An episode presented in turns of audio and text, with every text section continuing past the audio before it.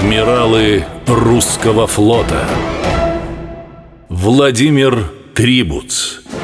Культурный, всесторонне развитый, боевой адмирал.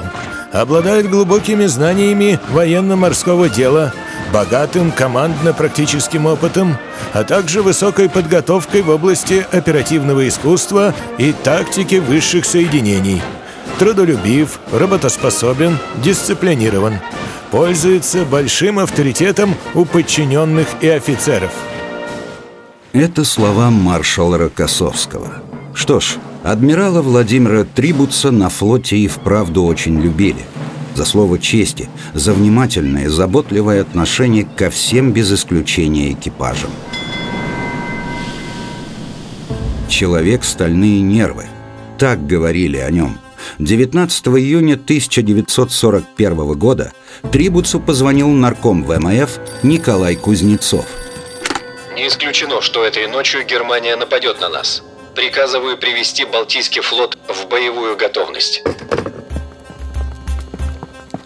И уже к исходу дня советские подводные лодки вышли на позиции.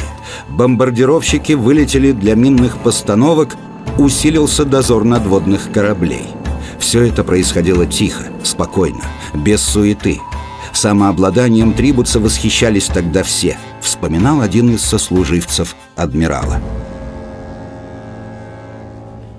Каждую минуту в штаб поступали срочные телеграммы, указания и звонки. Один из них, наверное, в другое время заставил бы Владимира Филипповича порадоваться. Из Ленинграда сообщили, что у него родилась дочь. Он отреагировал на этот звонок, как на все другие, обычные – не требующие его вмешательства. Коротким словом «хорошо». И дальше за работу. Личное уходило на второй план. С женой он встретился только в 42 году, когда она прилетела к нему в блокированный Ленинград. А дочку, которую назвали Ирой, впервые увидел, когда ей уже исполнилось два годика. Он хорошо понимал – Война неизбежна. Тем более, что разведка регулярно докладывала важную информацию. Германские торговые суда спешно покидают советские порты. В море замечено движение немецких подводных лодок. Неожиданно прекратилась достройка купленного у Берлина крейсера «Людцев». Несмотря на указания из Москвы не поддаваться на провокации, Трибуц принял особые меры предосторожности. По его приказу были выставлены дополнительные корабельные дозоры, а на суше возводились береговые укрепления и батареи. И 22 июня 1941 года ни один советский корабль потоплен не был.